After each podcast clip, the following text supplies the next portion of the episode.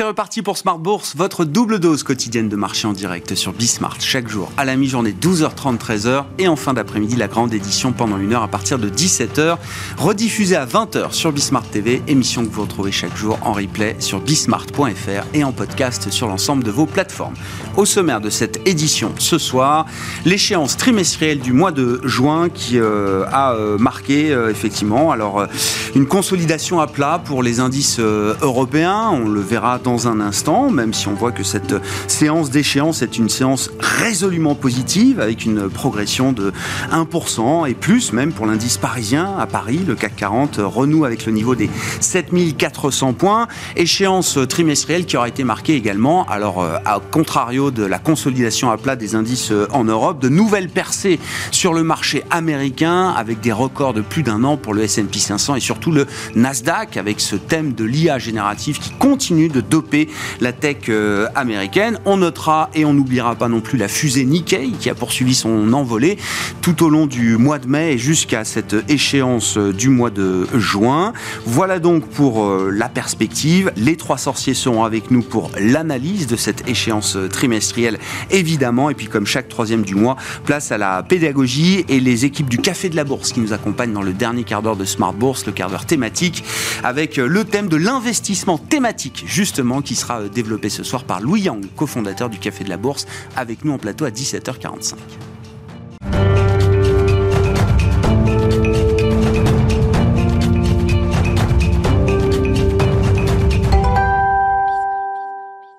D'abord, tendance, mon ami, comme chaque soir à 17h en ouverture d'émission avec vous, Alix Nguyen, les infos clés du jour sur les marchés avec, je le disais, une euh, hausse résolue pour les euh, actions européennes, notamment en cette fin de séance et en cette journée d'échéance. Oui, du vert au terme de cette journée des quatre sorciers.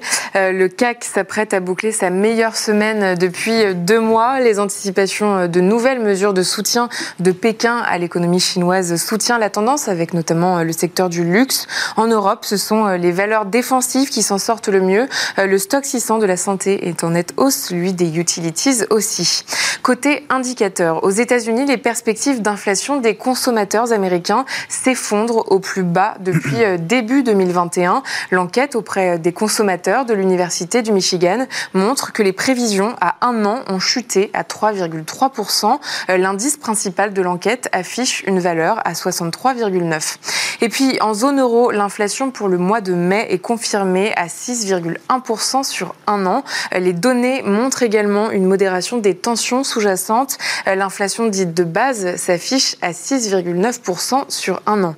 Euh, du côté des banques centrales, la Banque du Japon clôture une semaine riche en matière d'actualité monétaire et sans surprise, elle a laissé euh, sa politique monétaire inchangée malgré une inflation plus forte que prévu.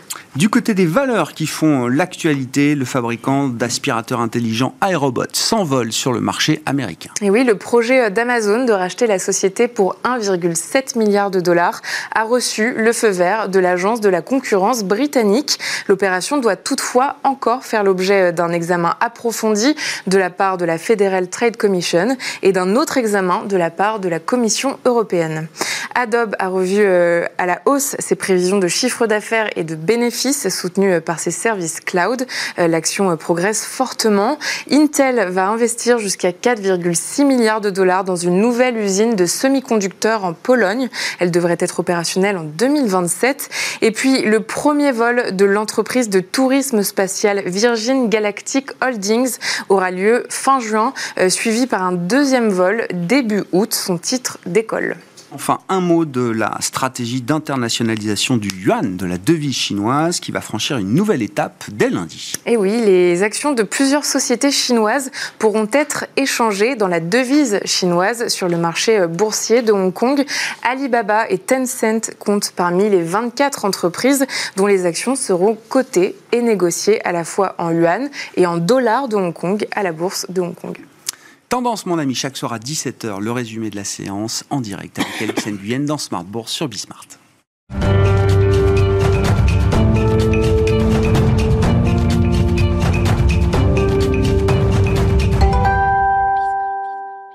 Les trois sorciers de Smart Bourse sont convoqués comme chaque troisième vendredi du mois avec une échéance trimestrielle en l'occurrence. Romain Dobré est avec nous en plateau, membre de la cellule info d'experts de Bourse Direct. Bonsoir Romain. Bonjour Grégoire. Merci d'être là. Jean-Luc Hussac avec nous également. Bonsoir Jean-Louis. Bonsoir. Perceval Finance Conseil et Philippe Béchade à nos côtés. Bonsoir Philippe. Bonsoir. Président des éconoclastes et rédacteur en chef de la Bourse au quotidien. Romain, je, Romain, je commence avec vous sur le, le bilan de cette échéance euh, trimestrielle. Est-ce que c'est l'échéance de la complaisance? Euh, oui, oui, oui, oui, oui, non, je, pèse mes mots un parce le que c'est. sujet, je pense, du moment. Je pèse, je mes mots parce Oui, que oui, c'est- le dilemme. Un- il y a pas mal de choses à, à développer sur le Bah sujet. Complaisance, ça veut pas dire euphorie, déjà, pour commencer. Il y a pire Euh, que la complaisance. Eh oui, il y a un début de complaisance et il y a euh, la complaisance. La complaisance, c'est euh, justement, c'est alors si on commence tout de Bah suite par, le, par là, euh, c'est que euh, déjà c'est un mot que tout le monde a à la bouche. Donc euh, oui, euh, il y a un peu de complaisance. Euh, effectivement, ça se mesure. Moi, je l'ai fixé arbitrairement sous 15,40 sur le, le VIX. Euh, donc on peut considérer qu'on entre en complaisance. On n'est plus en optimisme. euh, voilà, techniquement, voilà, à court terme. Sauf que euh, la complaisance, c'est une mesure de quoi? C'est une mesure de la volatilité ou du ratio put-call sur les options, donc du niveau de couverture dans les portefeuilles. Il y a effectivement moins de couverture dans les portefeuilles en ce moment. Alors sur quel portefeuille et sur quels indices? Il faut regarder aussi en détail. Et puis, complaisance, ça peut être juste un signal de vulnérabilité pour peu qu'il se passe quelque chose sur les marchés qui les fasse baisser. Ça peut ne pas être le cas pendant des mois, des mois et des mois. Et l'indice peut rester en complaisance pendant très longtemps, puis passer en euphorie. Et euh, voilà, je pense qu'on n'est pas en euphorie. On pourra détailler aussi pourquoi il y a quelques éléments qui laissent à penser que non. Donc, à court terme, euh, et pour répondre tout de suite précisément à la question, on peut consolider un peu et on peut, ça peut se retendre un petit peu du côté de la volatilité, corriger quelques excès du côté du Nasdaq, euh, 45% ou plus de hausse euh, depuis ses points bas d'octobre, euh, quelques divergences du côté des indices de participation sur le Nasdaq, oui, mais euh, pour qu'on soit en euphorie, euh, il faudrait que toutes les valeurs du Nasdaq aient toutes monté en, en même temps. On ne peut pas en même temps considérer que, le na- que trop peu de valeurs du Nasdaq euh, progressent et en même temps qu'on soit en euphorie. Il y a un paradoxe là-dessus. Par ailleurs, il y a d'autres signaux, côté activité small et mid caps par exemple, euh, du côté de l'intérêt de la participation sur les marchés dérivés. Et là, on a des, des- des signaux intéressants de, pour cette, euh, cette échéance. Euh, on avait, on s'était vu la dernière fois pour l'échéance des marchés dérivés du, du mois d'avril. On considérait que post-échéance, il y avait un petit risque de retracement. Euh, sur les indices européens, ça a été bien le cas. Euh, Deuxième échéance de consolidation, 1,76 de baisse pour cette échéance-là et 5 0,57% pour l'échéance du mois de mai. Euh, sur les indices américains, c'est loin d'être le cas. On avait cette information intéressante de Bloomberg en février euh, que euh, les positions euh, spéculatives short étaient importantes, qu'elles étaient débouclées en grosse partie. On se demandait ce qui allait être, euh, comment le cash allait être employé. Est-ce que c'était pour revendre un peu plus haut ou pour rentrer dans le marché? On a la réponse maintenant. C'était pour entrer et rentrer sur les marchés américains. Je suis pas sûr que même ces mouvements-là aient permis euh, d'utiliser tout le cash disponible sur, euh, sur, ces, sur, les, sur les indices américains. Donc il y a un espèce de pain trade qui se met en place. C'est allé vite, c'est allé fort, mais on déborde des niveaux techniques majeurs et clés sur des indices comme le S&P. À 4218, 4273, c'était une très grosse zone. 218, le gap baissier du 22 août dernier suite à Jackson Hole euh, sur le S&P. 4273, un énorme niveau de retournement, celui en dessous duquel on avait construit toute la baisse qui s'était formée entre mi-2021 et début 2022 euh, sur les indices américains. Donc repasser au-dessus et depuis plusieurs séances avec du volume, avec de l'intérêt, c'est important et on l'a fait en plus avec du soutien du côté Ah des oui. marchés dérivés.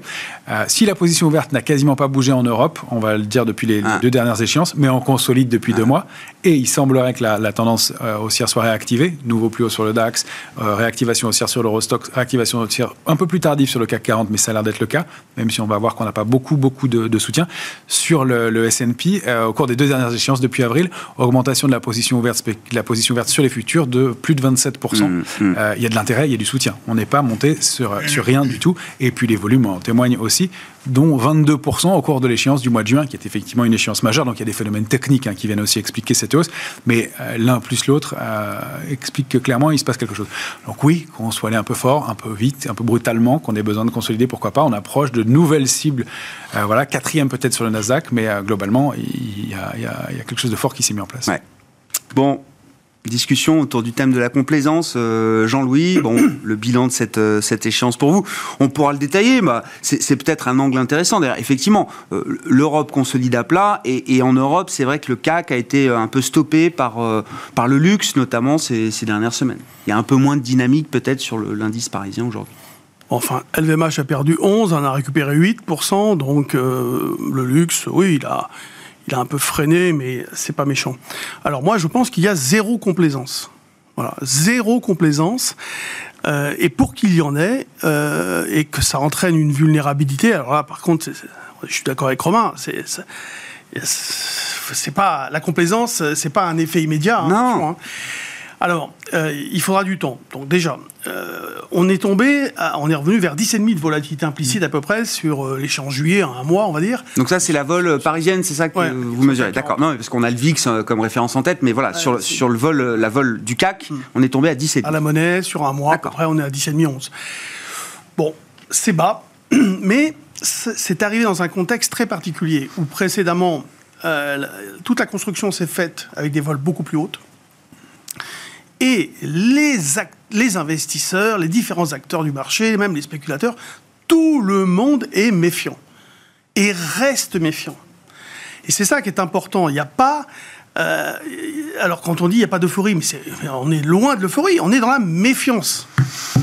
Vraiment. C'est pas la ah, même ben, étape euh, que ce que décrit Romain, euh, bah, effectivement. Hein. Il n'a pas, il a pas parlé d'euphorie, Romain. Non, non, non, au contraire. Moi, contraire. Alors, moi, c'est vrai que je suis un peu plus dur dans, les dans mes propos. Ah oui, je comprends. non, mais ça montre bien que c'est pas facile à capter le cycle des sentiments. On va pas, pas se si loin cacher. Hein. éloigné que ça, parce que derrière, dans son discours, j'ai entendu. Mais on sort juste de la méfiance. Il y a encore cette idée de méfiance ah euh, dans la tête. Oui, mais bien sûr. C'est-à-dire qu'il y a aussi il y a de la méfiance et il y a aussi des problèmes qui font que beaucoup d'investisseurs sont pas suffisamment investis encore. Vous savez, ce thème-là, il n'a pas disparu en cinq minutes, parce que dans la descente, les gens, si vous voulez, à un moment donné, ils se sont posés des questions et, j'achèterais à partir de combien? Alors en général, les, les retracements dit euh, euh, qui offre une opportunité d'entrée, c'est à partir de 3,5% euh, sur une, une, tendance, si vous voulez, normale, c'est 3,5%. Mais là, précédemment, on n'avait pas eu une tendance normale. On avait eu un mouvement extrêmement violent. Donc, le, du fait qu'on ait retracé à peu près de 6%, 5,8%, euh, c'est pas, pas méchant. Et euh, il ne faut pas non plus se faire euh, leurrer par les dividendes. Euh, il faut, on est obligé d'en tenir compte sur la période, parce qu'il y a eu quand même beaucoup de dividendes. 70 points de dividendes sur juin, 100 points sur le mois de mai. On ne peut pas les, les écarter. Donc, cette richesse, elle est là, elle se réinvestit, etc. Donc, Hors euh, dividende, la, la baisse, la, correction euh, de 5,8% est, est, beaucoup moindre. Euh. Non, non, c'est. ah, c'est une baisse hors dividende, ça Là, j'ai pas pris le PX1. Non, j'ai pris le dividende dedans. D'accord. Hein, j'ai rentré le dividende. en fait, j'ai pris le futur, tout simplement. Mmh. On a les futurs. Alors attention, les futurs maintenant, on a des taux d'intérêt qui s'appliquent maintenant sur les futurs. Hein. Les gens posent souvent et les spreads, c'est combien, etc. Plus Donc là, on, a, on a. Oui, non, mais tu as 10 points de spread, mais parce que tu as 20 et quelques points de, taux d'intérêt et tu as une 15, 10 euh, et quelques points. Moi, j'avais calculé pourtant 16 points de dividende à peu près, et donc il doit y avoir 26 points de taux. Enfin, ça varie. Hein. Euh, le taux d'intérêt appliqué soit sur un mois, euh, le rebord, c'est quoi? C'est 3,3, 3,5 dans ces eaux-là. Quoi. Donc il suffit de faire 3,5 euh, et diviser par 12 et vous avez à peu près le montant du dividende appliqué, du, taux d'intérêt appliqué. Bon, il faut en tenir compte. Tout ça, il faut en tenir compte. regardez les différences qu'il y a entre le contrat futur sur, le, sur un contrat trimestriel comme le, DAX, comme le SP500. On a des, des spreads qui sont assez importants. Donc moi, pour moi, les marchés ils sont revenus un peu en arrière. C'était 7030, mon niveau de retournement de tendance.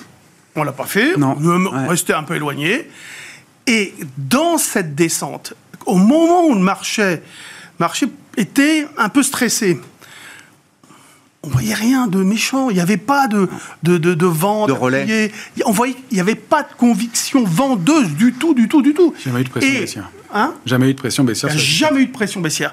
Et au contraire, on voyait des petites euh, prises de position sur des valeurs. Euh, l'état d'esprit est resté. Je, cherche des idées pour investir. Mm. Jamais il y a eu euh, l'idée de il faut se tirer, il faut vendre, c'est fini. Et donc, le marché aussi nous a montré des capacités à rebondir euh, multiples. Hmm. Euh, nombre de fois, on a rebondi. Euh, alors, on partait à la baisse le matin, et puis ça rebondissait. Hein. Parfois, ça repartait directement, ça, ça rebaissait, puis ça rebondissait. Donc, le marché nous a montré une très belle résilience, aucune fragilité. et aujourd'hui, Alors après, maintenant, qu'est-ce que les, fondamentaux, qu'est-ce qu'ils vont nous réserver? Ça, on ne sait pas trop, hein, mais euh, il y a tout pour qu'ils restent plutôt euh, orientés à la hausse. Alors, l'idée de, fond, c'était le potentiel est épuisé, euh, franchir les 7005, 7006, ça va être compliqué. Quel serait le catalyseur? Il y a quand même beaucoup de menaces. les, combattre l'inflation va réclamer encore des, des hausses de taux d'intérêt, en Europe en tout cas et combien et Est-ce que ça ne va pas affecter euh, euh, la, croissance économique, la dynamique, etc. Oui, ce bruit-là, ce questionnement-là, il est permanent. Hein, c'est une sinusoïde hein, d'espoir, de désespoir. Et ce qui peut faire que le marché évolue, euh, pourquoi pas, entre 7005 et 7002, d'une manière un peu erratique, mais il, il n'envoie pas de signal de retournement. Philippe? Votre échéance, votre bilan, moi je notais de manière symbolique. Là, je sais pas, on a fait au plus haut sur le S&P, là, 4470 euh, hier en séance, quelque chose comme ça, enfin, autour. C'est le niveau qu'on avait en mars 2022, au démarrage de la campagne euh, agressive de hausse de taux de la Réserve fédérale américaine. C'est-à-dire que ça le, le S&P est revenu sur les niveaux euh, d'avant la lutte contre l'inflation menée tambour battant pendant 14 mois par la Réserve fédérale américaine. Et le, et le Nasdaq 100 est revenu sur son niveau du 23 mars. Voilà. Euh, et depuis le 23 mars, les volumes ont baissé de 40% à Paris. Voilà. Donc, euh, je donne d'accord euh, à tout le monde. Alors, c'est-à-dire que, oui, le marché dans la complaisance. Mais en même temps, il y a de la méfiance. Non, il y a de la méfiance, etc. Non, mais plus personne se méfie. Il n'y a ah plus personne. Mais non, il n'y a plus personne. Ah. C'est plus un marché. Donc, de, de, ce qui n'est plus un marché, on peut dire à peu près tout ce qu'on veut. Alors, est-ce qu'on est, qu'on est dans la complaisance? Euh, après la complaisance, on a l'euphorie, puis on a la hausse maniaque, on a la folie furieuse, et on termine avec la démence intégrale. Je pense que par exemple sur Nvidia, on est entre folie furieuse et démence intégrale. Mais sans euphorie. Parce que ce pas des, des, des, gens avec un cerveau qui bah. achètent. Voilà. Donc c'est. Il n'y a pas de sentiment, quoi. C'est pas un marché. C'est des robots. C'est de la bah bien sûr, euh, Jean-Louis. Non, mais c'est des robots. Oui. Ça, c'est sûr. Voilà. Donc, donc, donc, ce n'est pas de l'investissement, c'est de l'allocation d'actifs et de l'allocation optimisée par l'intelligence artificielle. Nous, on découvre euh, l'intelligence artificielle. Enfin, on fait semblant de, de, découvrir euh, l'intelligence artificielle itérative, etc. Enfin bon, ça fait depuis 2006 ou 2007 que les plus grandes firmes d'investissement à Wall Street ont développé des, des de l'intelligence artificielle qui est également capable d'analyser des, textes, d'analyser tout ce qu'on peut aspirer euh, sur euh, les réseaux sociaux, sur Internet, etc., de tout traiter par mots-clés, etc. Ils ont des longueurs et des longueurs d'avance. C'est légitime de se battre avec les outils de son époque. Euh, donc, ça, on ne peut pas leur reprocher d'utiliser de, Excel et aujourd'hui donc des logiciels un peu plus aboutis. Aujourd'hui, on se rue sur Nvidia, mais ça fait déjà 15 ans que l'intelligence artificielle est, est, est le l'outil de base du marché. Donc c'est un marché, c'est pas peine d'analyser sa psychologie. Vous n'analysez pas la, psychologie de 40 clampins qui mettent 100 000 balles pour, euh, pour faire Mubus tous les jours, euh, quand en face vous avez 99,74% d'ordre généré par des algos. Il n'y a plus personne. Donc il n'y a plus de psychologie à analyser. Ou si vous voulez, dans les années 80, quand on commence l'analyse technique, on est une dizaine d'originaux, de, de, de, de, gens un peu bizarres qui regardent et qui mettent sous forme de chandelles les évolutions des cours. Aujourd'hui, vous avez 99% d'analystes techniques qui essaient de comprendre s'il y a une psychologie euh, chez les 0,5% qui passent encore des ordres en essayant, en essayant de réfléchir à ce qu'ils font. Donc euh, voilà, euh, on a changé. En ce qui concerne le S&P, j'annonce quand même qu'on a battu le record d'encours sur les calls hier, sur le S&P. Mm-hmm. Record historique. Tandis que les volumes, dans le marché réel, sur le marché des titres vifs, continuent de, de, chuter. Autrement dit, vous avez autant, vous avez plein de gens qui qui, pensent qu'effectivement on est dans des niveaux hors euh, et au-delà de la complaisance, et que donc on va miser le minimum qu'on puisse miser bah au travers des futurs. Mais il y a aussi ceux qui euh, regardent, mince, des taux 5, 5,25, 5,50, ah, en Europe, ouf, 4,5, quoi, le pivot, il n'y en aura pas. Euh, Enfin, ça, euh, le- pour la- ceux qui écoutent, euh, ça fait plusieurs mois que ce, ce discours. Enfin, il n'y a, pas de surprise pour Non, ceux qui le écoutent les banques pas un centrales. mot de ce que dit la. Fed, de ce que dit la BCE. Le marché ne croit pas. Il est, il, il tient, il s'accroche à sa version. Peut-être que lors des dîners entre, Bah, on entre a amis- non, le marché a évacué les baisses de taux de fin d'année quand même là. Ouais, bon. Bah Philippe, quand même, il y avait quatre baisses de taux pricées euh, il y a encore un mois et demi. Bon, elles ont disparu. Elles ont disparu, elles sont reportées, elles sont reportées Ah bah, à elles sont 2024. reportées, d'accord. Elles sont ça- ça veut décalées. dire- Ça, ça veut dire Ah bah, on est bien quand même complètement- que on est c'est- il y a quelque chose qui a changé. On est en lévitation par rapport aux hypothèses qu'on formulait. On est en lévitation. Et euh, quand on fait la synthèse de tous les éléments dont on dispose, à commencer par euh, le crack immobilier qui se dessine, alors d'abord au Canada, euh, en Suède et aux États-Unis, euh, ça commence quand même à, sentir mauvais du côté de l'immobilier de bureau. Donc on, va avoir des centaines de milliers d'emplois perdus hein, dans ces secteurs-là, puisque l'immobilier c'est tout. hein. C'est la construction, c'est la rénovation, c'est l'équipement, c'est les fabricants de matériaux, c'est le banquier qui vous accorde un crédit et c'est la- et- c'est l'agence immobilière. Donc ça va être un carnage. Tout ça, rien de ça n'est n'est pricé. C'est garanti, c'est l'histoire qui nous dit ça, Philippe?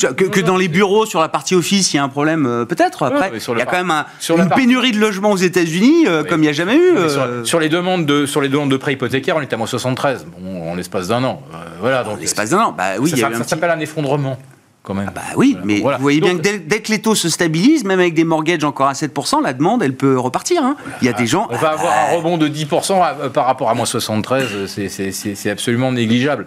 Euh, donc, ce, que, ce que je veux dire par là, c'est qu'il y a des gens qui regardent les fondamentaux, et parmi tous ceux qui opèrent sur les, euh, sur les futurs et sur les, les calls du S&P, il y en a qui ont qui se sont dit, bon, quand même, là, j'ai déjà euh, 18% dans la pocket sur le S&P, j'ai plus de 30 sur le Nasdaq, donc je vends quelques calls.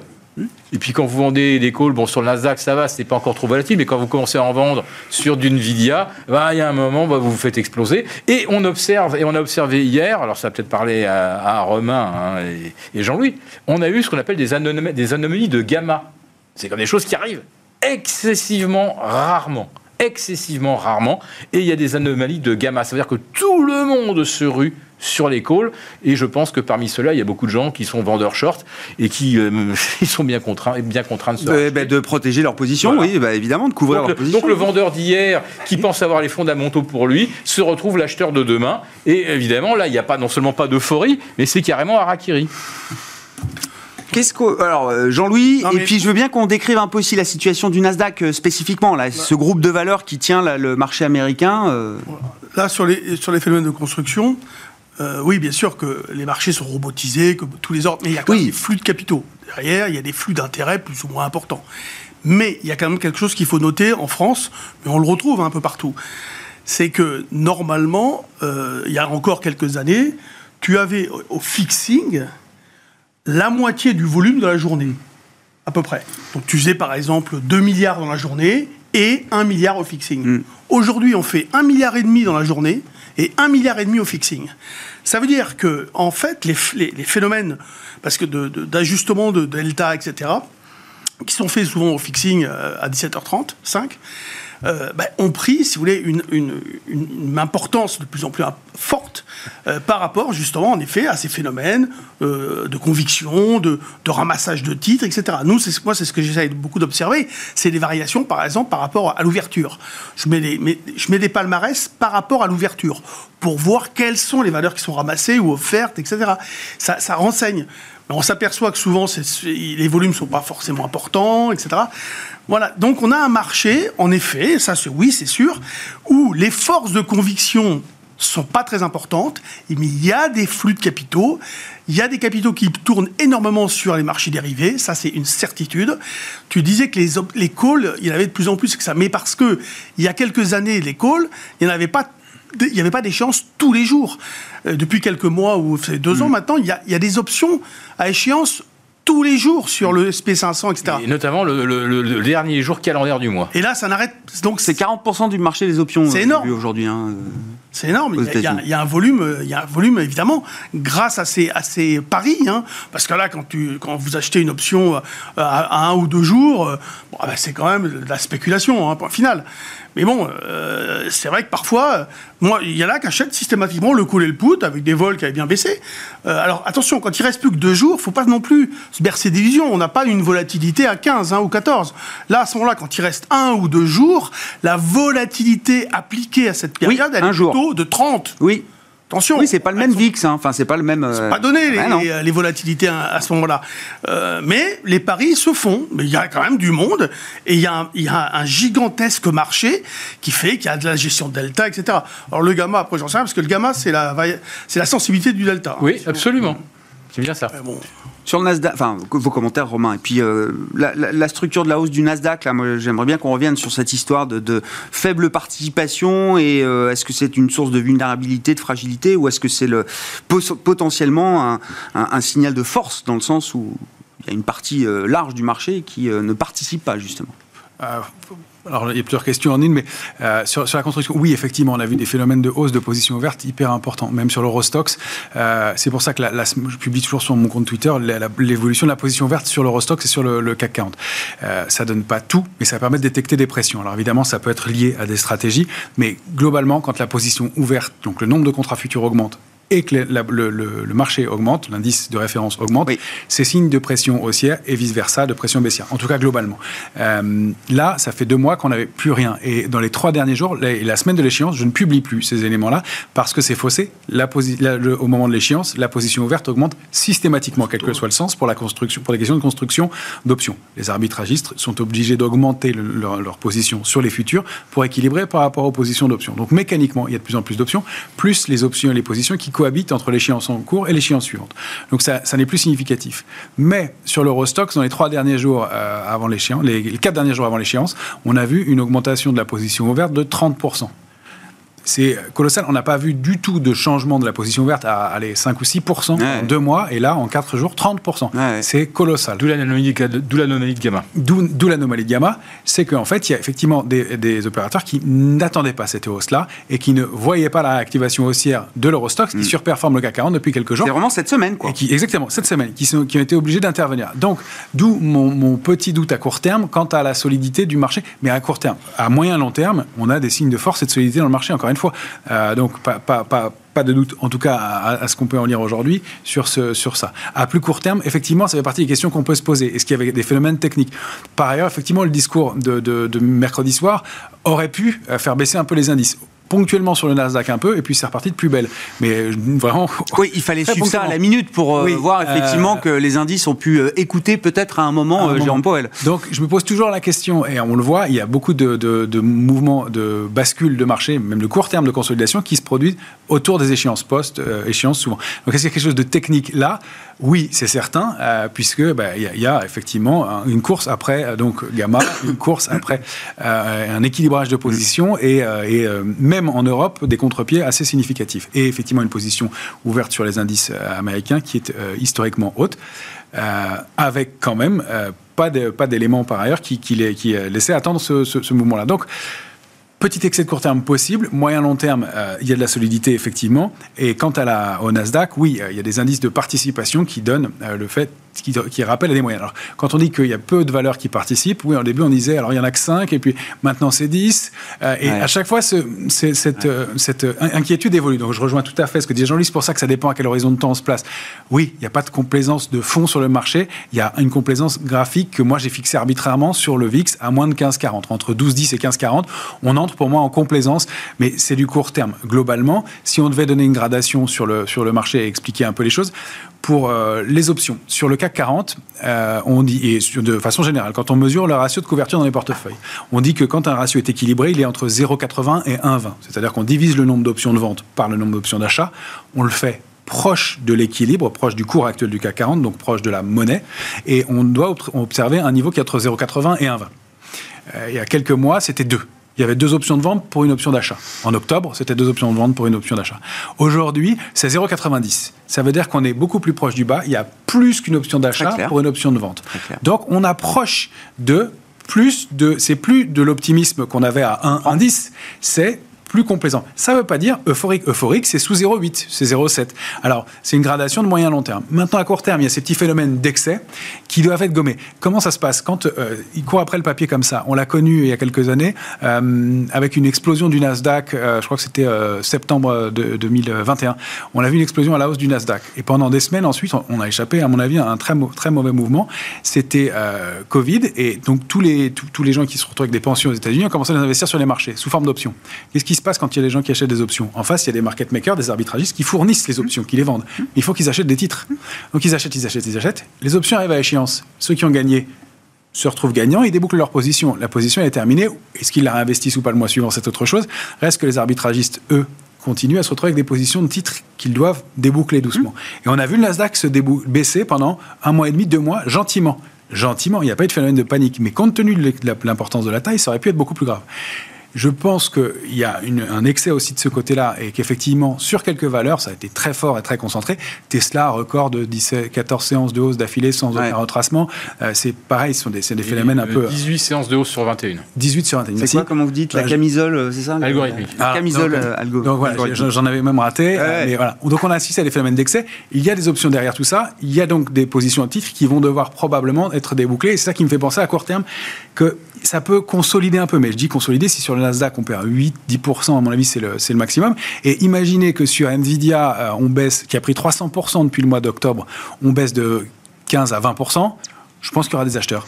Parce que il y a beaucoup de, beaucoup de monde qui, a, qui ont raté ce mouvement. Et puis une dernière chose aussi, c'est du côté du luxe, puisqu'on en parlait à Paris. Euh, on a quand même baissé le 23 mai avec du volume, et beaucoup de volume, euh, des volumes très supérieurs à la moyenne c'est pas un drame, mais on sait que sur les valeurs fortes de l'indice CAC 40, quand on baisse euh, avec du, volume comme ça, euh, c'est un coup d'arrêt au moins pour un, moment de la tendance. On a un plafond de verre 2012 sur Hermès, c'est un niveau à surveiller. Hmm. Bon, Nvidia, le thème de l'IA, je sais pas, euh, Philippe ça m'intéresse de vous entendre là-dessus. On en, est où de la hype là? Enfin, Parce qu'on sent quand même que c'est puissant, qu'on ne va pas arrêter peut-être d'en parler dans trois semaines. quoi. C'est un truc qui peut être euh, durable oui, bah, comme thème. Nvidia. D'autant que ça existe depuis dix ans, comme vous le disiez très bien. Voilà. Nvidia, on remet au goût du jour l'image de la ruée vers l'or du Klondike. Oui. Et euh, Nvidia vend les pioches euh, et les brouettes euh, aux, chercheurs d'or d'intelligence. Bah, c'est assez smart de se dire qu'on va acheter le vendeur de pelles et de pioches. Alors AMD dit et nous aussi, nous aussi, on fait des, des processeurs super rapides, etc. pour faire des trucs très très intelligents. donc tout le monde essaie de tirer un peu le truc quand même en disant moi aussi je fabrique des composants. Bon, alors c'est vrai que Nvidia a quand même un leadership. Bon, alors maintenant, le titre se paye 128 euh, fois les bénéfices. Euh, j'ai calculé hier 24,7 fois son chiffre d'affaires. Aucune valeur, jamais au monde, euh, en 100 ans ou 150 ans, jamais une valeur américaine de plus de 500 milliards de capitalisation n'avait, ne s'était payé plus de 10 fois le chiffre d'affaires. Là, on est à 24,5. et demi. Bah, il faut bien débuter. Oh, voilà, bon, on, on, découvre quelque chose que même on n'a jamais pu observer ça pendant la bulle des dot-com. Jamais. Voilà. voilà. Donc euh, ça, ça, fait plus de 1000 milliards et plus, et plus ça va grossir, plus, plus ça va être acheté, bien sûr. Mais c'est un thème qui se diffuse. C'est juste Nvidia aujourd'hui où on voit quand même. Euh, non, mais ça, ça, devrait bien favoriser Microsoft, ça devrait euh, ah favoriser d'autres, euh, d'autres chercheurs. Mais je, le disais à propos, à propos des logiciels de, de, de, gestion, ça fait, ça fait déjà très longtemps que l'intelligence artificielle est. non, mais là, c'est, la révélation au grand public avec des applications d'usage qu'on n'avait pas l'habitude, nous, de voir en tant que personne du grand public. Oui, mais c'est parce que d'un seul ah coup, le grand public s'empare de ça, tous les gérants le, tous les le disent, mais alors, que c'est pas une révolution qui nous tombe dessus. Alors c'est vrai qu'il y a Chat GPT. Non, mais ça peut être un accélérateur pour un certain nombre d'investissements dans ce thème de l'IA générative, de la robotique et, d'usages qu'on n'avait peut-être pas imaginé pour un certain nombre de et secteurs. Ça arrive au moment où on cherchait désespérément des idées d'investissement. Bah Donc il y en a deux qui ont émergé, c'est le Japon et c'est effectivement l'intelligence artificielle. Et puis il y a un secteur qui est en train de se prendre des, coups, de se faire tabasser euh, quasiment toutes les semaines, il y a, il y a- il y a- il y a un nouveau truc qui, qui- dégringole sur la tête. C'est le secteur des cryptos et tout le monde y va. euh, la SEC, la Fed, tout le monde dit euh, bon, euh, il faut, alors faut réguler. Alors déjà, vous dites réguler dans ce truc-là, c'est déjà vous faites sur tout le monde. Vous dites que les plateformes c'est des escrocs ou qui sont pas autorisés, à, alors que ça faisait déjà 8-10 ans que vous les laissiez faire. D'un seul coup, ils ont plus le droit. Non, on voit, on voit bien qu'il y a une intention derrière tout ça. C'est de commencer à, à dégager le terrain, à mon avis, pour les CBDC. Sinon, ils auraient très bien pu laisser tout ça prospérer tranquillement. En plus, ça, on est à moins de 1000 milliards en cours sur les, sur, sur les cryptos. C'est- C'est c'est pas méchant. Bah, même ça, ça, même ça, c'est plus tolérable. Il faut Ouais, enfin, ça a été préannoncé. Enfin, on savait bien qu'il y avait un moment une lame régulatoire qui allait, qui allait arriver. Enfin, je, je suis pas un spécialiste Ah non, mais- du, secteur, du sujet et du dossier, mais ça fait Mais- un moment que j'en entends parler, que ça fait partie quand même des fait- craintes de tout le monde. longtemps. Enfin, des craintes de ceux qui sont C'est dans c'est le. ce que je dis. Oui. Les outils étaient euh, dans la boîte. Et là, on les sort les uns après les autres. Donc là, c'est Binance, Coinbase. On leur dit voilà, ce que vous faites, bah, vous n'êtes pas forcément autorisé à. Ou euh, les Ah mais on ne sait pas si c'est des securities, des commodities. ça, c'est le vrai sujet aux Et puis demain, demain, on s'attaquera au, au, au Tether, au Tether. On dira il faut vraiment vérifier, etc. Est-ce qu'ils ont bien les liquidités Euh, Est-ce que c'est normal que Teaser ait maintenant des revenus qu'il redistribue, etc. Euh, Il y a encore plein d'angles. Et puis euh, le- les obligations déclaratives pour tout achat de crypto. Enfin, euh, on, on voit que là, il y a une, une offensive qui est lancée. Donc effectivement, qu'est-ce qu'on peut acheter aujourd'hui? Euh, Comme les gens veulent pas sortir des actions, ils savent pas trop quoi faire de, de l'argent quand même. hein. Bon, on verra. euh, L'IA sera soumise à une forme de régulation, j'imagine, à un moment. Enfin, ça va être un sujet qui va monter en puissance au fur et à mesure que le thème se développe, j'imagine. Et, et l'IA ne fera pas que des gagnants. hein. Ah ben non, mais c'est ça qui est intéressant, c'est que dans Ça, le thème IA, on voit beaucoup les gagnants, mais il y a toute une partie du marché qui, pour l'instant, est jugée perdante, en tout cas du point de vue euh, boursier. Euh, les small, je voulais qu'on en parle parce que euh, ça frémit? Jean-Louis? Moi, je trouve pas trop. Il y, a- il y a de la spéculation, mais euh, franchement, faut pas se tromper de dossier, quoi. Voilà. Bah, C'est le principe de l'investissement boursier. Hein. Ouais, sauf que euh, on a parlé de Balios. euh, ok, il y a eu une OPA, euh, mais la, la valeur s'était complètement effondrée. Moi, ce que j'écrivais, c'est que pour euh, une Balio, il y a euh, 5 Walix euh, où euh, vous arrivez le matin, on vous dit il y a une augmentation de capital, mais ça y est, elle est déjà souscrite, il n'y a pas de droit de souscription, et, et- et rentrez chez vous, vous êtes et on ouvre à moins 20 ou moins 30. Donc pff, ça, c'est franchement euh, très désagréable. C'est prendre les investisseurs pour les imbéciles, surtout que quelques jours avant, on voit des ventes appuyées où le titre avait déjà perdu 10-15%. J'avais d'enquête. c'est incroyable. Non, mais c'est, mais non, mais c'est pas une fois de temps en temps, c'est, c'est tout le temps. Donc euh, non, je trouve ça très désagréable. Donc moi, j'ai pas envie de participer à ça. Donc c'est vrai que je je fais plus trop de mid et small. Euh, euh, vraiment, euh, ça, ça, ça- Ça a moins d'intérêt pour vous aujourd'hui? Ah oui, moi je. Bah ouais. Déjà, les liquidités- la liquidité est faible. Quand? Euh, pour rentrer sortir, c'est pas évident. C'est très. C'est-à-dire que. y a... on trouve quand même des. Quand on dit mid et small, c'est très large quand même. Ça va d'entreprises qui pèsent quelques millions, dizaines euh, ou centaines à des entreprises qui peuvent capitaliser un 500 bon millions. gros mi- Ouais, même un bon, un bon milliard quand même. Tu Ouais. peux- Et qui ont un peu d'existence aussi. Ouais, voilà, je veux dire, il n'y a pas que des il y a concept aussi stock non plus, où voilà, il n'y a pas que des, Ouais, des c'est boîtes. Euh, Ah non, mais Non, mais à un moment donné, il faut se fixer des limites. Oui, comme casino, ça spécule à bloc dessus. Ah ouais, non, mais là, c'est- attends. bah, Oui, oui, oui. Il y a- il y a une grosse spec sur casino. Bon, mais moi, j'étais dessus, je suis sorti parce que euh, j'en avais acheté un peu. Je- J'ai vu plus, j'ai vu moins, j'ai revu plus, j'ai revu mon prix, hop, je suis parti. Parce oui, que oui, non, mais là, c'est vraiment purement. C'est pas un dossier, Bah oui, c'est un non, dossier mais je veux dire que- crédit, casino, mais c'est de la j'ai spéculation. là, tendance pour à, le coup, à me euh. reculer. Oui, oui. Sur, sur les, euh, on achète ce qu'on croit, etc. euh, moi, ce que j'observe, c'est que euh, Bernard Arnault achète du LVMH, que Bouygues achète du Bouygues euh, et du TF1. euh, que... Bah, c'est ce qu'ils connaissent le mieux, peut-être.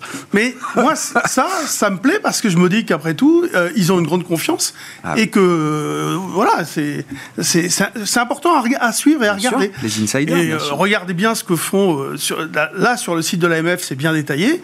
Vous avez tous les achats de dirigeants, etc. Ouais, ouais, Ou les ventes.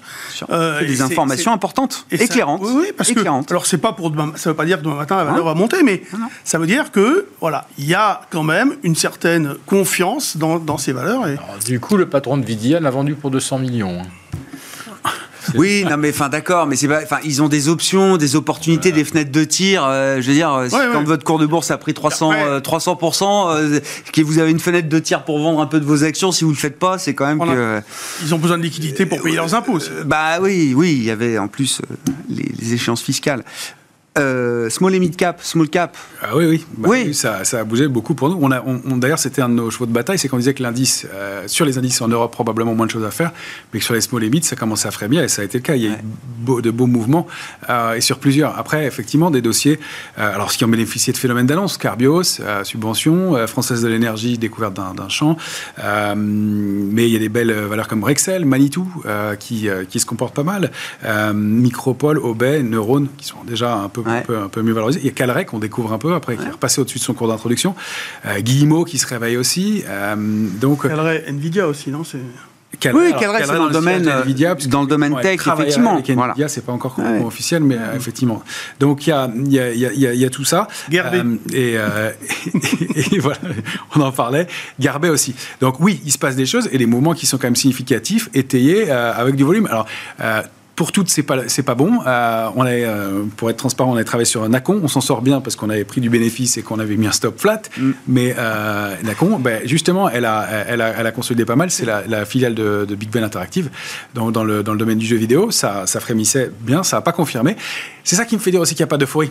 Euh, on les paye pas toutes et Ouais. donc quand c'est un peu cher ou alors dans un autre registre Elior qui donnait de signes des graphiques intéressants euh, qui a été sanctionné parce que euh, ben, n'arrivait pas à, à marger autant que, que- que ce qu'on escomptait donc euh, même s'il y a des bons signaux, ça ne confirme pas toujours, effectivement, euh, mais il y a une très belle chose sur, la- sur, sur une bonne partie d'entre elles. Et, euh, et donc, le, voilà, pour moi, le, le- le signal intéressant, c'est qu'il y a de l'activité, qu'il se passe des choses, qu'il y en a encore, et, et que ben, quand, quand ça ne marche pas, on, le, marché ne se gêne pas pour, pour solder. Ce n'est pas, un- pas un contexte de- d'euphorie. En revanche, on peut, pour donner une gradation aussi, indiquer que c'est souvent des phénomènes de fin de cycle quand on se met à s'intéresser au small et mid. Mais quand je dis fin de cycle, c'est pas pour 15 jours, hein, c'est euh, peut-être le- les derniers, euh, la dernière année ou Ouais, une phase, dernière quoi, année, une nouvelle phase. Voilà, c'est que ben, on va peut-être avoir du mal à les repayer, comme je le disais, euh, Hermès ou LVMH, euh, très fort, très cher, et avoir les mêmes pourcentages de progression. Donc euh, ces valeurs-là, c'est peut-être euh, des mouvements qui peuvent être intéressants, mais il y a sur des indices globaux de la participation. Il nous reste 3 minutes. Euh, tour de table sur les devises. Hmm.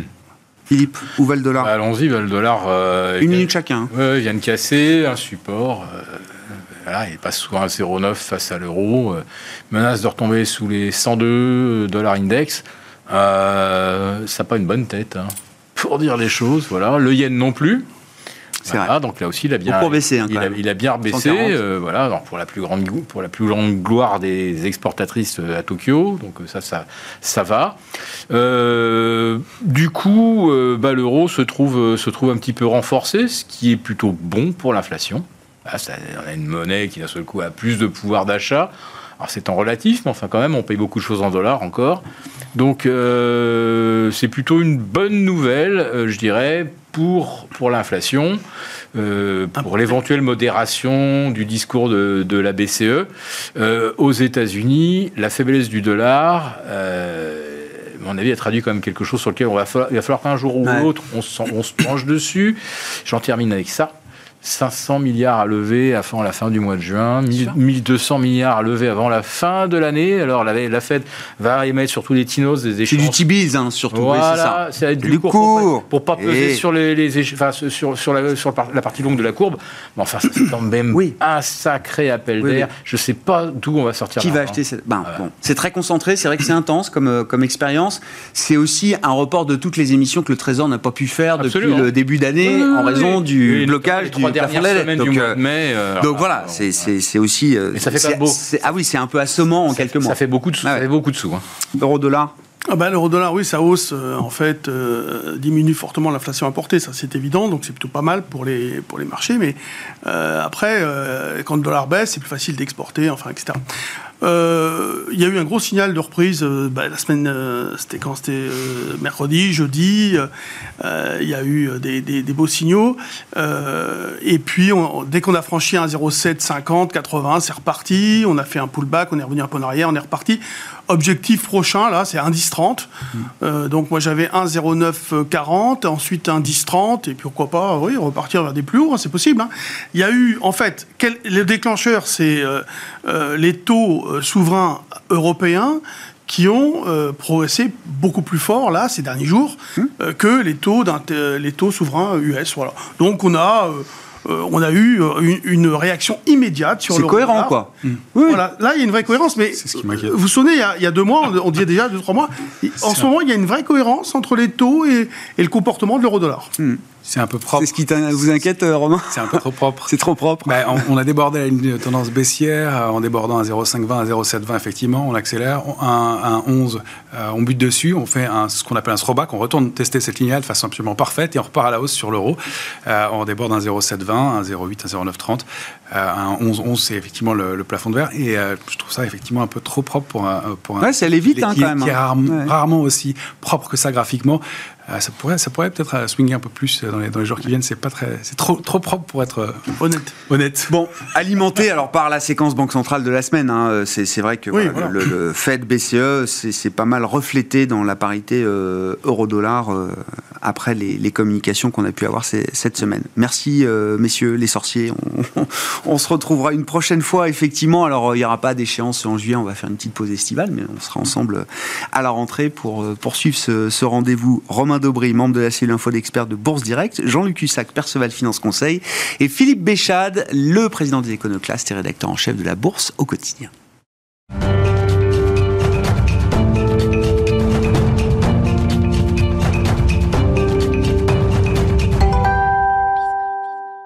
Le dernier quart d'heure de Smart Bourse. Chaque soir, c'est le quart d'heure thématique et une fois par mois, le troisième vendredi du mois, nous avons rendez-vous avec les équipes du Café de la Bourse pour un décryptage pédagogique de l'investissement boursier au sens large et de l'investissement thématique précisément pour euh, cette chronique avec vous, Louis Yang. Bonsoir Louis.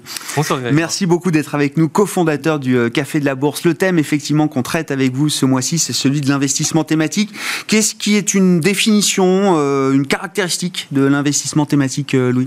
Alors il y en a plusieurs. Déjà, le, le- le premier point, c'est qu'on va choisir un thème euh, qui peut souvent être soit un méga trend, donc une tendance lourde de demain, mais ça peut être aussi un thème lié à une conviction autour de l'ISR, évidemment. Ça peut être des thématiques d'investissement liées à la réduction des inégalités, le réchauffement climatique. Donc il y a pas mal de, de, de thématiques autour euh, de l'ISR, mais en même temps, comme je le disais, de- sur des méga trends liés aux nouvelles technologies, euh, médicaux, etc.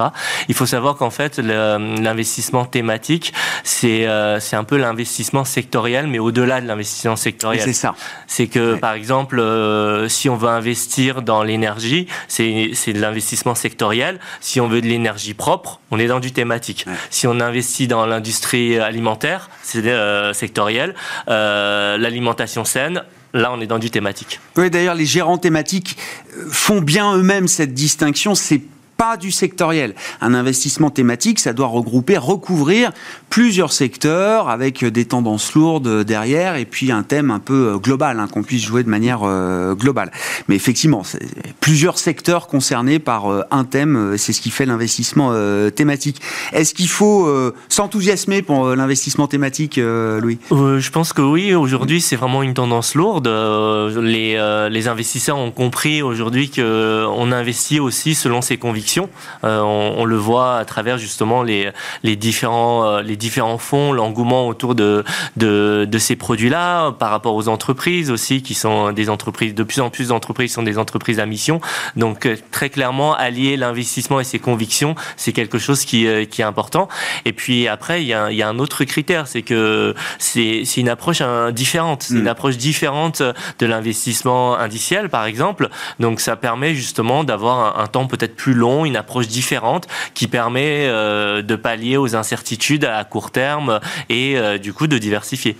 Oui, c'est ça. La question, c'est est-ce que c'est encore euh, est, simplement, j'allais dire, un, investissement de diversification ou est-ce que c'est des investissements qui peuvent être des investissements de cœur de portefeuille aussi? Euh, Ça peut être les deux. ça va dépendre en fait du profil investisseur. Très clairement, il y a de plus en plus d'investisseurs, ça va être vraiment du corps, euh, le corps de leur portefeuille. Mais pour d'autres qui sont peut-être investis depuis plus longtemps, ça, ça, peut être un début de diversification, peut-être à devenir un axe prioritaire de leur portefeuille par la suite qu'est-ce qu'on peut lister comme euh, euh, inconvénient ou comme, euh, je sais pas, contrainte en matière de, gestion quand on est dans de l'investissement thématique? Bah, Il faut déjà rappeler que c'est des marchés financiers. Euh, donc il faut, euh, il faut être conscient qu'il y a un risque de perte en capital, qu'il y a de la volatilité, donc ça c'est toujours bon de le rappeler. L'autre point c'est que comme on est sur des tendances lourdes, souvent des tendances de demain, on va, on va généralement avoir dans ce type de, portefeuille des sociétés euh, growth en croissance, peut-être pas forcément bénéficiaires. Donc du coup c'est aussi des entreprises avec un risque supplémentaire par rapport à des entreprises peut-être plus matures, bien établies. Donc ça il faut en être conscient, mais en même temps c'est aussi euh, bah, c'est aussi un risque qu'il faut prendre si on veut aller euh, euh, obtenir une rentabilité meilleure et identifier peut-être des Amazon, des Apple de demain. Hmm. Comment est-ce qu'on investit dans la gestion thématique concrètement, Louis? Alors concrètement, déjà on peut faire du stock picking. on peut aller sélectionner une à une les valeurs qui sont positionnées sur le thème qui nous intéresse. Ça implique de, oui, définir son thème, définir l'univers du thème, etc. Hein, qui peut être très large, ben, comme bien sûr, dit. Bien sûr, ça peut être un univers très large. Hein. Donc du coup, ça peut être très chronophage, il faut aimer ça, mais peut-être que c'est pas forcément très accessible. Ce qui est plus accessible, euh, bah, évidemment, c'est de passer par des fonds. Ça mm. peut être des OPCVM gérés activement, ça peut être des ETF. Il faut savoir que justement euh, les les encours sous gestion sur ce sur ce type de fonds a, a fortement augmenté. Euh, je crois que ça a été multiplié par 4 au cours des cinq dernières années. Donc, on a de plus en plus de produits qui peuvent répondre à une thématique, à une conviction. donc, ce serait ce serait un axe intéressant à regarder. Et après, au niveau pratique, c'est des, euh, des produits qui sont disponibles évidemment au sein de son compte titre, mais aussi de plus en plus dans des contrats d'assurance vie euh, éligibles au PEA pour certains aussi. Donc euh, on a on va on va dire beaucoup d'enveloppes qui permettent d'aller sur ce type de produits. Ouais, effectivement, et il y a y a y a sans doute en Europe, alors ça ça fait quelques années que ça monte et je, je pense qu'effectivement les encours sont vraiment en train d'augmenter de manière très très forte. on m'a raconté qu'il y a des pays au Japon par exemple où la gestion thématique est déjà quelque chose de très euh, euh, avec laquelle les épargnants sont très familiers et comme vous disiez, ils construisent des cœurs de portefeuille avec des indices ou des portefeuilles euh, thématiques. Ils sont très friands de la gestion thématique. Donc il y a déjà des zones où c'est c'est une gestion qui est qui est déjà presque mature entre guillemets. c'est quoi les thèmes du moment, Louis? Euh, bah, un des thèmes, je pense que je vais être assez classique. Est-ce qu'il y a d'autres thèmes que l'IA, par exemple euh, C'est ça la question. Oui, c'est ça la question. Je, pense que oui, il faut évidemment parler euh, de l'IA qui est bah très large aussi. Hein. C'est un thème, mais euh, ce n'est pas que ChatGPT, ce n'est pas qu'OpenOffice. Il y a beaucoup d'initiatives, que ce soit dans les GAFAM ou des grosses sociétés, bah, évidemment Google, Amazon, IBM avec Watson. Enfin, il y a beaucoup de gros qui sont positionnés. on va évidemment penser à Nvidia aussi dont les cours ont explosé. Donc euh, très clairement, il y a, il y a beaucoup de possibilités dans des grosses entreprises, mais aussi il y a beaucoup de startups qui sont positionnées dessus, dont les valorisations ont aussi explosé. Donc je pense que c'est très euh, clairement un secteur fort et ça va être fort cette année et dans les années à venir. Mais il faut faire attention à la valorisation, au risque de bulle euh, et surtout les applications sont encore euh, très larges. Je pense notamment là, on finit la période de déclaration fiscale. Il y a des startups qui sont montées avec de l'IA pour conseiller les Français à, déclarer leurs impôts. Enfin, vraiment, les, applications sont très multiples. Il y a beaucoup de choses, mais euh, il y a un risque évidemment. Enfin, il y a, il y a une bulle, donc il mm. faut faire attention. Il faut, euh, il faut être sélectif. Euh, mais c'est, c'est un thème, c'est un thème majeur qu'on peut aussi couvrir au-delà des valeurs que je citais. On peut couvrir via des fonds. Ça peut être. bah, bien sûr. Il y, a des ETF, il, y a, il y a des fonds. Il y a pas, il y a pas mal de. Oui, et puis c'est des stratégies qui existent depuis longtemps. Hein. Enfin, des, des, des, gérants thématiques sur l'IA, ils n'ont pas découvert ça en novembre avec ChatGPT. C'est ça, euh, exactement. évidemment, mais euh, mais voilà, il y a cet effet, euh, ce, ce, battage effectivement médiatique qui fait que l'engouement est très fort. C'est comme on fait attention quand on a en tête quand même que l'engouement boursier du moment pourrait demain devenir un phénomène de bulle, avec alors à la fois tout le pragmatisme qu'il faut avoir hein, quand on a ces phénomènes d'engouement boursier, ça peut durer longtemps. Est-ce qu'on a envie d'en profiter? Comment? Enfin, c'est quoi les quelques règles qu'il faut avoir en tête là alors, ça va être effectivement, ça va dépendre de son horizon de placement. Je pense que c'est euh, important sur ce, ce type de méga trend d'avoir un horizon de, de, placement long. et je pense qu'une autre règle, c'est qu'il faut pas aller essayer de chercher à faire des coups, c'est-à-dire aller sélectionner euh, la toute dernière tendance, la small cap ou l'introduction en bourse qui a été réalisée. Euh, il faut peut-être, je pense, bah, regarder les valeurs les, les plus les, les plus grosses, hein, que ce soit les GAFAM ou d'autres d'autres valeurs de de, la technologie qui sont qui ont été déjà présentes mais qui sont en train de pivoter. Euh, euh, Adobe a annoncé de très bons résultats parce qu'ils ont aussi euh, aujourd'hui parce qu'ils sont en train de pivoter sur l'AI. Donc il faut regarder au niveau des, des, éditeurs, des entreprises bien établies. Donc donc effectivement mmh. c'est intéressant à regarder mais il faut il faut y aller prudemment. Ouais, c'est ça. Se fixer une ligne de, de conduite, s'y tenir c'est vrai que même enfin, Cathy Wood qui vend Nvidia fin janvier, on se dit, voilà, c'est terrible pour elle. Mais euh, elle se dit, mais non, mais moi, je regarde d'autres choses maintenant dans, dans l'IA. Bon, on verra, on fera le résultat, enfin, on fera les, oui, on fera les, comptes, à la fin de l'année euh, pour son fonds euh, Arc, Arc Innovation. bon, au-delà du thème de l'IA, qui évidemment va nous accompagner pendant quelques temps encore, c'est quoi les, les, autres grandes thématiques clés, en fait, qui sont des thématiques aujourd'hui habituelles sur les marchés? Alors, l'autre grande thématique et qui va nous accompagner encore plus longtemps, je pense, c'est l'ISR, euh, les normes ESG, parce que c'est clairement euh, là une conviction forte. On est dedans, c'est une problématique qui nous touche et il faut, bah, il faut être positionné parce que c'est ça, ça, touche notre quotidien, ça touche l'avenir. Donc ça, c'est clairement la, la thématique aussi. et au, au sein de ces thématiques, il y a beaucoup de sous euh, sous segments. Euh, ben, un des un des principaux, ça va être évidemment les, les énergies renouvelables, la transition énergétique, euh, les les fonds qui vont répondre aux, accords de Paris. Il y, a, y, a, beaucoup aussi de d'ETF mm. ou ou de fonds qui sont positionnés. Je pense aussi à, à des indices. Il y a beaucoup d'indices ESG. Bien sûr. il y a un CAC, ESG, voilà, qui, exactement. Et ça, on peut se positionner via des via des ETF. Donc ça, évidemment, c'est aussi une une, grosse, une grosse thématique. Hmm. L'essor de la gestion euh, thématique avec, parmi les piliers, effectivement, les thématiques euh, climatiques, ISR, ESG et la thématique tech au sens large avec là le, domaine de l'IA euh, générative qui occupe beaucoup d'attention en ce moment chez les investisseurs. Merci beaucoup Louis, merci pour cette chronique mensuelle avec nous dans Smart Bourse, le Café de la Bourse. Louis Yang, cofondateur du Café de la Bourse qui était avec nous ce mois-ci sur le thème de l'investissement thématique. Voilà pour cette édition. Euh, très bon week-end. Le retour de Smart Bourse, évidemment, dès lundi à 12h30 en direct sur Bismart.